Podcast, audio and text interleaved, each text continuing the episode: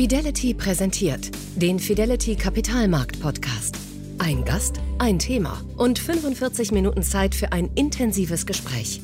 Kapitalmarktstratege Carsten Röhmheld widmet sich jeden Monat einem kompetenten Gast und einem Thema, das die Gesellschaft prägt, das die Politik beschäftigt, das Unternehmen herausfordert und das die Kapitalmärkte bewegt.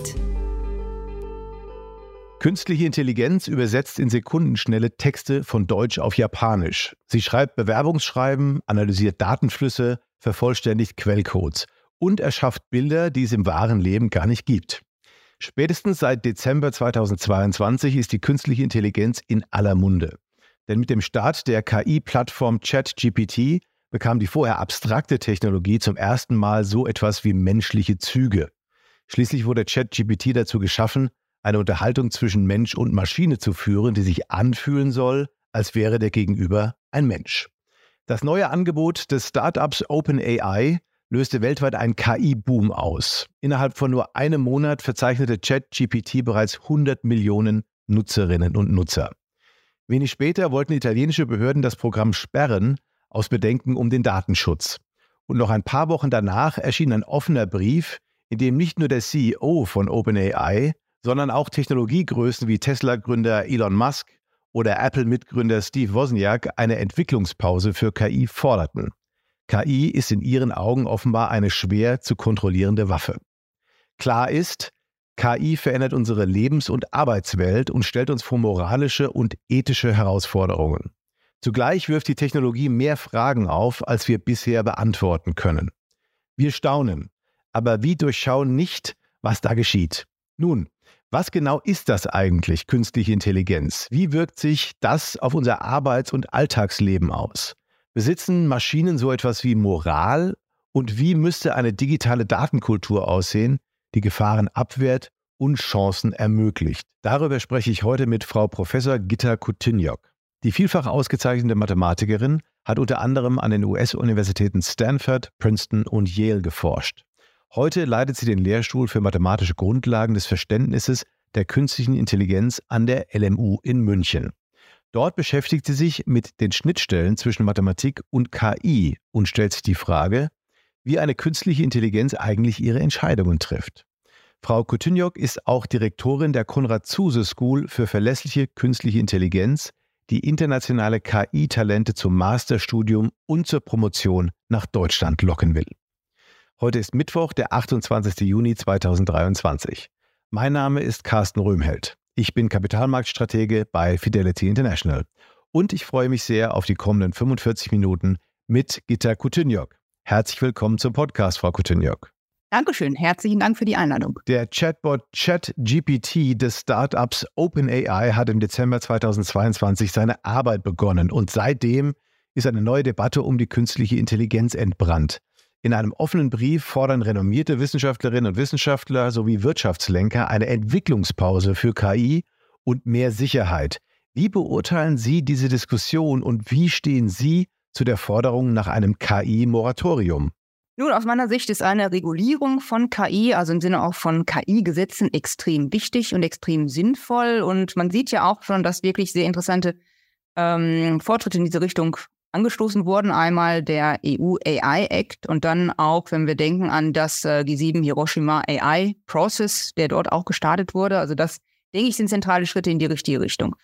Einen vollständigen Entwicklungs- oder eine vollständige Entwicklungspause halte ich derzeit nicht für sinnvoll und zwar aus verschiedenen Gründen. Zum einen ist es so, dass KI derzeit ähm, noch nicht so zuverlässig ist, wie wir das wollen. Und wenn man jetzt die Entwicklung stoppen würde, würde man damit auch die Entwicklung und die Forschung stoppen in Richtung bezüglich Zuverlässigkeit von KI. Da muss man sagen, KI an sich ist nicht gefährlich. Sie kann sogar sehr vorteilhaft für den Menschen sein, Menschenleben retten. Zum Beispiel denken Sie an Roboter, die durch KI gesteuert, ähm, zum Beispiel in, bei Verschütteten, Verschüttete retten oder auch im medizinischen Bereich. Also von daher denke ich, äh, ein Stopp ist die falsche Entscheidung zum jetzigen Zeitpunkt. Und man muss sich überlegen, was würde passieren, wenn wir es jetzt stoppen würden. Dann würden Gesetze eingesetzt werden. Dann würde die Entwicklung weitergehen. Man müsste sie dann wahrscheinlich schon wieder relativ schnell stoppen, weil die Entwicklung so schnell voranschreitet. es müssten wieder die Gesetze geupdatet werden. Ich denke, was auf jeden Fall wichtig ist, dass äh, an der Politik viel schneller Entscheidungen getroffen werden, dass weltweit KI-Gesetze eingesetzt werden und auch, dass die Politik viel enger mit der Wissenschaft zusammenarbeitet, um eben diese neue Entwicklungen, wie zum Beispiel ChatGPT, auch abzubilden. Denn das ist auch zum Beispiel ein Problem bei dem Europäischen AI Act, dass diese neuen Entwicklungen noch nicht auftreten und auftauchen. Es fällt also quasi schwer, Schritt zu halten mit den Entwicklungen, die dort stattfinden. Genau. Nehmen Sie uns mal ganz kurz vielleicht mit in Ihr Forschungsgebiet als Mathematikerin. An welchen Stellen äh, treffen sich denn künstliche Intelligenz und Mathematik oder anders gefragt, was ist eigentlich die KI genau aus Sicht äh, von Ihnen oder aus Sicht der Mathematik? Nun, Mathematik erlaubt erstmal ein tiefes Verständnis in die Abläufe des Trainings von KI und auch der Entscheidungsprozesse. Bisher ist es ja so, dass KI letztendlich wie eine Blackbox agiert. Man kann nicht so richtig verstehen, wie Entscheidungen getroffen werden. Aber Mathematik erlaubt, das sozusagen in der Tiefe zu verstehen, zu analysieren und dann eben auch zu verbessern. Letztendlich, wenn man genau hinschaut, ist KI reine Mathematik. Man kann das alles in mathematische Formeln fassen. Zum Beispiel ein künstliches neuronales Netz ist nichts anderes als eine hochgradig strukturierte Funktion, die Bilder abbildet auf Zahlenwerte und der Zahlenwert gibt uns dann die Entscheidung letztendlich an. Oder man kann es auch etwas sozusagen noch fancier formulieren, eine hochparametrisierte Funktionenfamilie, wobei im Trainingsprozess man diese Parameter lernt. Das heißt, man taucht, kann leicht in die Welt der Mathematik eintauchen und kann dann dort zum Beispiel auch ja, KI-Algorithmen analysieren, Fehlerschranken aufzeigen, sodass man auf die Art und Weise dann auch Zuverlässigkeit erreicht. Und das Intelligente daran ist eben, dass diese KI sozusagen im Verlauf lernt, eben durch diesen Prozess und durch die verschiedenen Daten, die immer ihr mehr und mehr zugeführt werden im Prozess. Genau. Es wird trainiert auf riesigen Datenmengen. Ähm, und man sieht das ja auch bei ChatGPT, da wird quasi, ja, riesige Teile des Internets verwendet, äh, um es zu trainieren. Und ein Problem, was darüber auftritt, ist natürlich, dass man wenig Kontrolle hat, welche Daten dort verwandt werden. Ja. Deswegen geht jetzt auch die Forschung in die Richtung, dass man vielleicht die Daten, die man verwendet bei solchen Large Language Models, dann doch etwas mehr kontrolliert, um dann etwas mehr Sicherheit zu gewinnen. Genau, dazu kommen wir vielleicht später nochmal zu diesem Thema. Aber mich würde nochmal mehr Ihr Forschungsgebiet interessieren.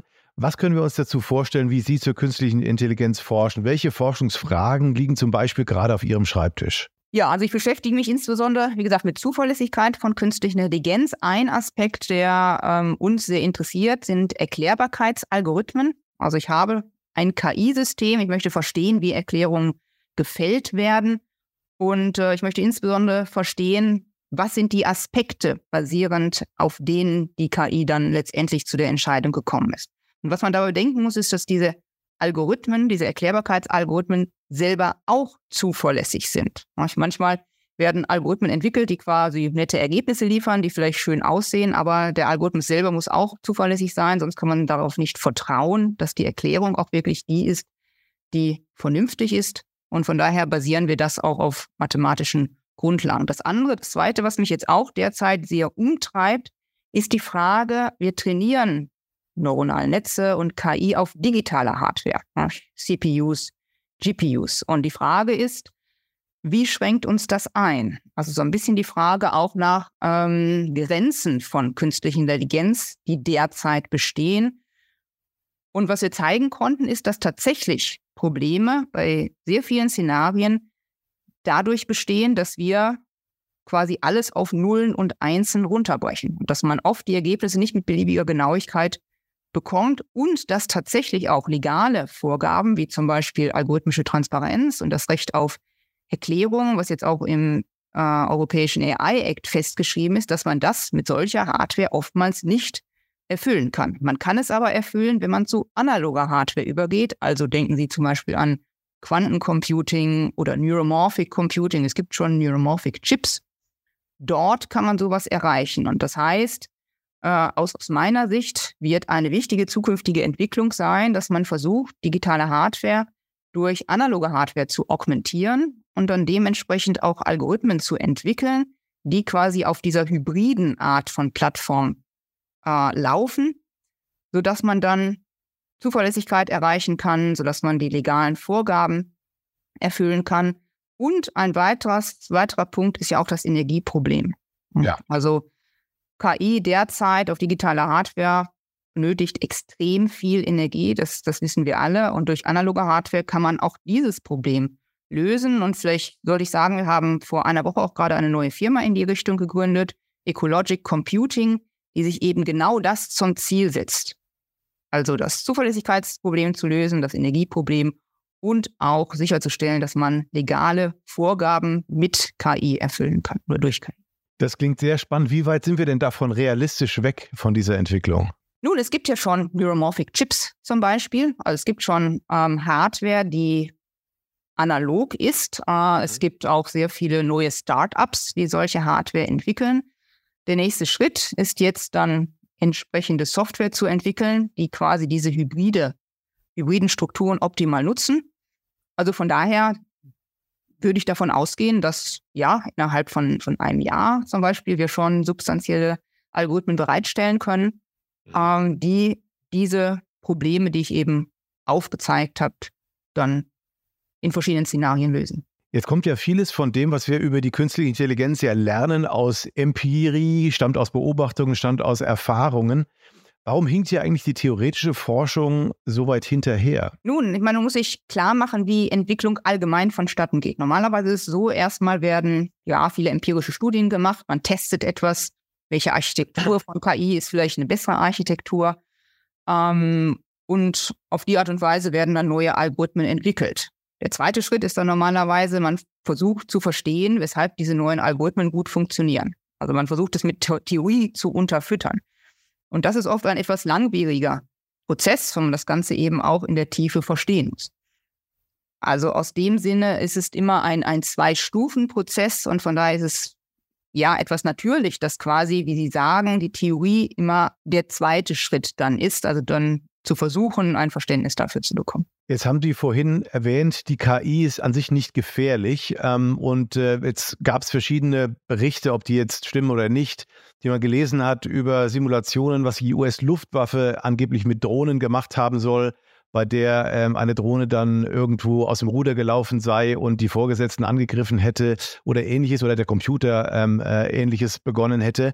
Ähm, das kann eine Simulation gewesen sein, aber die Frage bleibt ja, was von vielen so ein bisschen auch ähm, schwarz gemalt wird. Was machen wir denn, wenn sich die KI verselbstständigt? Gibt es denn Möglichkeiten, ähm, äh, diese Prozesse in den Griff zu bekommen, ähm, wenn sie eben diese künstliche Intelligenz nicht unbedingt in unserem Sinne handelt? Was, was kann man dann eigentlich tun oder besteht diese Gefahr überhaupt aus Ihrer Sicht? Ja, vielleicht sollte ich erstmal sagen, also von solchen Szenarien sind wir meiner Sicht noch sehr weit entfernt. Also ChatGPT wirkt sehr intelligent, ähm, aber wenn man mal etwas hinter die Kulissen schaut und sieht, was passiert, ähm, ist man vielleicht nicht mehr ganz so beeindruckt. Also das, was ChatGPT quasi macht, ist, wenn es Sätze entwickelt, es sagt immer voraus, was ist das nächstwahrscheinliche Wort. Und so werden die Sätze aufgebaut. Das wirkt dann letztendlich relativ intelligent, weil es trainiert ist auf riesigen Datenmengen, fast auf dem gesamten Internet. Und da stehen natürlich einige Sätze, die auch relativ intelligente Formen Formen haben. Aber die KI versteht überhaupt nicht den Sinn von dem, was, was sie schreibt. Sie sagt immer nur das nächste wahrscheinliche Wort voraus, was sicher sehr, sehr geschickt programmiert ist, aber das ist das Einzige, was, was dort passiert. Mhm. Das Gefährliche daran sind immer die Menschen, die es benutzen. Ja. Man kann jetzt natürlich diese generative KI sehr leicht benutzen für Fake News, für Fake Images und kann damit natürlich großen Schaden letztendlich in der Gesellschaft anrichten. Also in dem Sinne, die KI selber ist noch meilenweit davon entfernt, sich zu verselbstständigen. Die Gefahr ist eher der Mensch, der die KI anwendet. Gut, wenn man jetzt mal etwas in die Zukunft denkt, ähm, Regulierung ist extrem wichtig und es ist natürlich auch extrem wichtig, was man in die KI einprogrammiert. Ich denken Sie zum Beispiel bei Robotern, also man sagt auch Embodied AI, dort gibt es die Asimov-Gesetze dass ein Roboter keinen Menschen verletzen darf, er muss den Befehlen von Menschen gehorchen und er muss sich selber schützen, wenn er sozusagen die ersten beiden Gesetze dadurch nicht, nicht verletzt. Man muss natürlich bei allgemeiner KI viel weiter gehen als das, weil man eben diese Mensch-Computer- oder Mensch-Maschine-Interaktion mit, mit betrachten muss. Ich denke, wir sind da auf einem sehr guten Weg. Von daher habe ich eigentlich nicht, nicht solche Sorge. Aber wenn man jetzt wirklich in die Zukunft denkt, KI würde ein Bewusstsein entwickeln, es würde quasi dieser Quantensprung entstehen, dann muss man sagen, und man hat nicht aufgepasst in dem Sinne, dass die Algorithmen vielleicht so das auch, auch erlauben, diese eigenständige Handlungen, muss man sagen, den Stecker ziehen wird nicht funktionieren. Manchmal die KI, wenn sie wirklich intelligent ist, kann sie sich im Internet quasi leicht ausbreiten und das Internet kann man nicht einfach vom Strom nehmen. Also in, in dem Sinne ist es, denke ich, extrem wichtig, was jetzt auch passiert weltweit in der Politik, auch in der Wissenschaft und auch in der Industrie. Man muss aufpassen, dass man quasi die Regulierung richtig aufsetzt, sowohl in den Algorithmen als auch in Gesetzen, wie Menschen mit der KI interagieren. Okay, da gibt es noch einiges, was auf unseren Arbeit zukommt wahrscheinlich. Ähm, jetzt schauen wir uns mal den Themenblock Arbeit an, wie sich künstliche Intelligenz und das Arbeitsleben miteinander ähm, ja, äh, kombinieren lassen. Es gibt ja verschiedene Forschungen zum Thema Arbeitswelt. Wie könnte künstliche Intelligenz unsere Arbeitswelt beeindrucken, dass sich da Produktivitätsfortschritte wieder in deutlicherem Maße ähm, generieren lassen? Mehr als es in den letzten Jahren der Fall war, ist, glaube ich, relativ klar. Aber die Frage ist eben, inwieweit es einzelne Berufe vollständig ersetzen kann, zum Beispiel, inwieweit es vielleicht in anderen Berufen mehr als Ergänzung dient. Und da haben einige Forscher, vor allem aus der Schweiz, glaube ich, besuch, versucht zu untersuchen, welche Berufe besonders gefährdet sind. Interessanterweise kamen da Berufe raus, die, auf die man bei besten Willen nicht gekommen wäre. Zum Beispiel, dass der Metzger im Moment äh, bedroht sei, weil Maschinen bereits fast 80 Prozent der Fähigkeiten entwickelt haben, die Metzger haben. Also es klingt schon ganz, äh, ganz interessant. Was ist denn aus Ihrer Sicht ähm, äh, der Einfluss auf die Berufswelt? Glauben Sie, dass ganze Arbeitszweige, ich meine, man könnte jetzt vor allem auf kreative Berufe kommen, auf analytische Berufe kommen, die von diesen aktuellen Entwicklungen bedroht sind. Glauben Sie, dass das ganze Berufszweige verdrängen kann oder dass es erstmal als Ergänzung dient und dafür vielleicht auch für andere äh, neue Arbeitsplätze sorgt in anderen Bereichen? Also erstmal denke ich, dass sich unsere Gesellschaft als Ganze sich ja radikal ändert. Das sieht man jetzt schon durch, durch ChatGPT. Äh, eine große Gefahr, dass jetzt viele Arbeitsplätze wegfallen, sehe ich nicht. Ich denke, ich möchte das mal vergleichen mit der Zeit, als der Computer eingeführt wurde. Da haben sich ja auch viele Tätigkeiten geändert. Es sind aber keine Arbeitsplätze in dem Sinne völlig weggefallen. Wenn, dann sind sie durch andere ersetzt worden, nämlich durch Arbeitsplätze wie Programmierer. Und ich denke, so eine Entwicklung sehen wir jetzt auch vor uns. Und ich denke, der erste Schritt wird sein, dass KI ein, ein Helfer oder eine Helferin sozusagen ist in verschiedenen Bereichen. Sie haben gerade den Metzger erwähnt, also bei körperlichen Tätigkeiten werden sicher Roboter in gewisser Weise auch den Menschen unterstützen. Das tun ja im Moment auch schon Maschinen, Bagger, die auch schon das, was man früher alles per Hand gemacht hat, jetzt schon unterstützt. Und das wird sozusagen, denke ich, einen Schritt, einen Schritt weitergehen. Sie haben auch gerade kreative Berufe erwähnt. Ähm, dort sehen wir ja, generative KI hat dort ja große Erfolge, aber auch dort sehe ich es so, dass es eher eine Ergänzung ist zum Menschen, ähm, dass Menschen diese benutzen und dann aber natürlich auch ja nachbearbeiten, kontrollieren. Das ist immer noch ein extrem wichtiger Schritt. Andere Berufe sind sicher auch Journalismus, Rechtswesen, all dort wird sicher die KI Einzug finden, aber aus meiner Sicht als Unterstützung des Menschen. Und äh, das sieht man jetzt auch ChatGPT, wenn man mal rumfragt, wie ChatGPT derzeit benutzt wird. Viele benutzen das als, als Hilfe zum Schreiben von Texten. Äh, und das würde ich erstmal als sehr positiv sehen. Es wird sicher neue Berufe auch geschaffen werden, Berufe im Bereich von KI, noch weitere Berufe auch im Bereich der, der Robotics. Aus, aus der Sicht sehe ich keine Gefahr, aber eine, einen Wandel vor uns, ähm, den man begleiten muss. Ähm, aber ich denke, also ich persönlich sehe dem sehr, sehr positiv. Das klingt ja schon mal ganz gut, also zumindest keine Welle von neuer Arbeitslosigkeit in bestimmten Bereichen, die dadurch entsteht, sondern eher vielleicht auch die Schaffung neuer Arbeitsplätze, Schaffung von mehr Produktivität. Kann man das zeitlich in irgendeiner Art und Weise eingrenzen? Jetzt ging es ja sehr schnell. Also wir alle hatten wahrscheinlich von ChatGPT, also außer Ihnen natürlich, aber wir hatten von ChatGPT auf der als Normalbürger sozusagen lange nichts gehört. Dann kam es plötzlich und dann ging alles rasend schnell. Ähm, dass sich die Arbeitswelt transformieren muss, dürfte klar sein. Aber welche zeitliche, welchen zeitlichen Horizont würden Sie dem zuordnen? Naja gut, ich meine, man sieht jetzt schon durch ChatGPT, das findet jetzt schon Einfluss in die Arbeitswelt. Also ich denke, in den nächsten ja, fünf Jahren werden wir schon radikale Änderungen sehen. Das wird sicher auch der Stand sein, dass erstmal Roboter und Maschinen und KI Menschen unterstützen, inwieweit letztendlich in verschiedenen Berufen dann vielleicht auch mal ein Roboter alleine agiert, wird sicher danach kommen. Man muss natürlich fairerweise sagen, im Logistikbereich ist das jetzt schon in vielen Fällen der Fall. Das sieht man vielleicht nicht von, von außerhalb. Aber ich denke, wie gesagt, in den nächsten fünf Jahren wird äh, KI massiv, denke ich, in, in allen Bereichen Einfluss nehmen, die Gesellschaft in ihrer ganzen Breite verändern, das öffentliche Leben. Wissenschaftsbereich merken wir das ja jetzt auch schon, Wirtschaftsbereich, fast alle Industrieunternehmen investieren schon in KI. Also das wäre der, der erste Zeithorizont, den ich jetzt sehen würde. Okay. Wenn wir uns jetzt mal anschauen, was äh, ChatGPT zu leisten imstande ist, wir haben gesehen, es kann äh, äh, Juraprüfungen bestehen, auch ein Examen für angehende Medizin in den USA hat die Software bestanden. Auf der anderen Seite ist es gescheitert am bayerischen Abitur, glaube ich, und äh, ausgerechnet in der Paradedisziplin der Textanalyse hat es wohl eine 5 bekommen.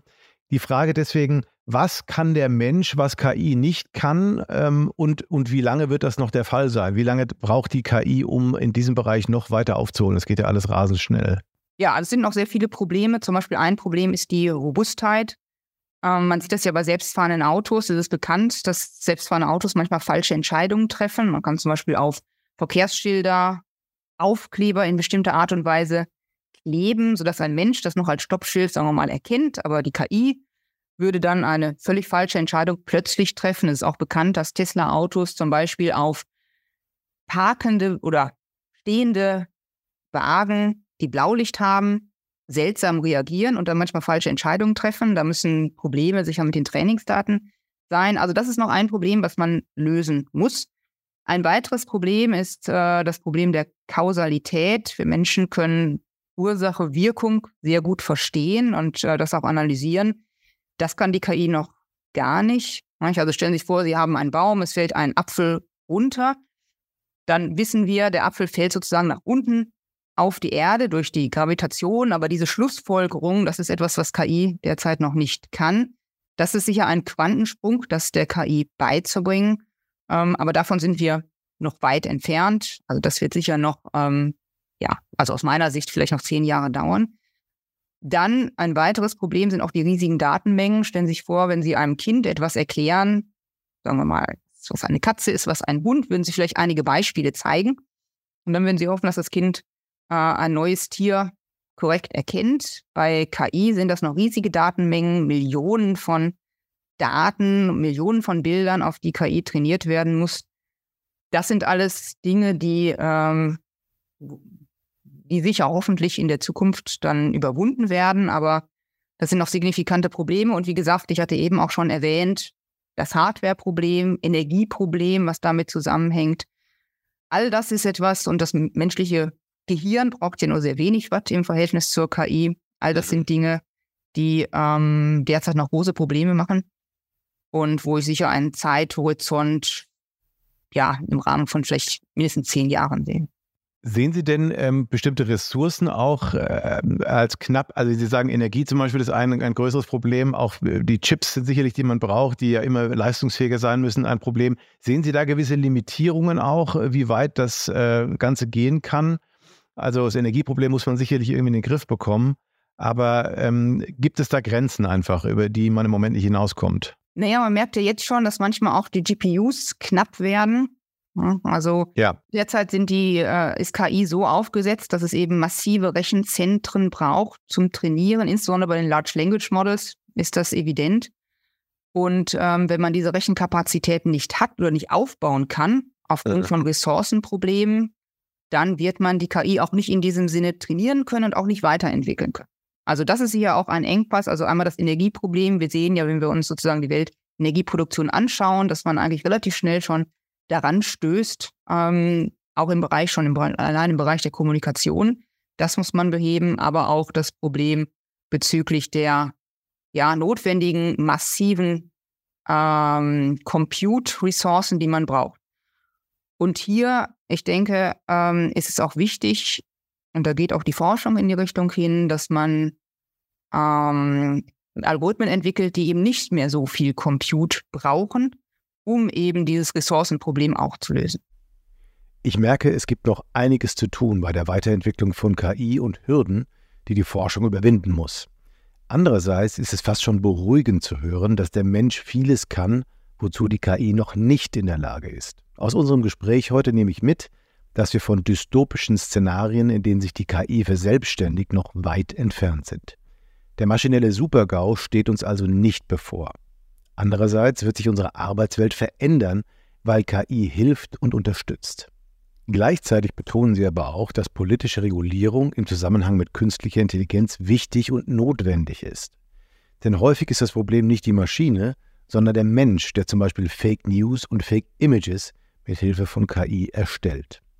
Im zweiten Teil unseres Podcasts wollen wir ausführlicher über die gesellschaftlichen Konsequenzen sprechen, die durch KI vielleicht kommen werden oder auch schon da sind. Wir diskutieren über die Moral von Maschinen und wie es um die rechtlichen Rahmenbedingungen bestellt ist. Und sie verraten uns, wieso KI sich einerseits schnell entwickelt, andererseits aber auch längst nicht so intelligent ist, wie es manchmal scheint. Liebe Frau Kutyniok, ich freue mich schon auf die Fortsetzung unseres Gesprächs. Und ich freue mich auf Ihre Anregungen und Kommentare, liebe Zuhörerinnen und Zuhörer. Mailen Sie mir gern Ihre Fragen oder das, was Sie zu dem Thema beschäftigt. Den Kontakt finden Sie wie immer in der Podcast-Beschreibung. Und wenn Ihnen unser Podcast gefällt, abonnieren Sie ihn und empfehlen Sie uns gerne weiter. Das geht auch über Likes und positive Bewertungen bei Ihrem Podcast-Programm. Ich danke Ihnen jetzt schon für Ihre Rückmeldungen und empfehle ausdrücklich den zweiten Teil unserer neuen Folge zur Frage, welche Chancen und Gefahren bringt KI für unsere Lebenswelt? Wir hören uns. Ihr Carsten Röhmheld. Das war der Fidelity Kapitalmarkt Podcast mit Carsten Röhmheld. Weitere Informationen finden Sie in der Podcast-Beschreibung und auf fidelity.de. Wertentwicklungen in der Vergangenheit sind keine Garantie für zukünftige Erträge und Ergebnisse. Der Wert von Anteilen kann schwanken und wird nicht garantiert. Anleger werden darauf hingewiesen, dass insbesondere Fonds, die in Schwellenländern anlegen, mit höheren Risiken behaftet sein können. Die dargestellten Standpunkte spiegeln die Einschätzung des Herausgebers wider und können sich ohne Mitteilung darüber ändern. Daten und Informationsquellen wurden als verlässlich eingestuft, jedoch nicht von unabhängiger Stelle überprüft. Eine detaillierte Beschreibung der mit den jeweiligen Fonds verbundenen Risiken finden Sie in den entsprechenden Fondsprospekten. Fidelity übernimmt keine Haftung für direkte oder indirekte Schäden und Verluste. Weitere Informationen finden Sie unter fidelity.de.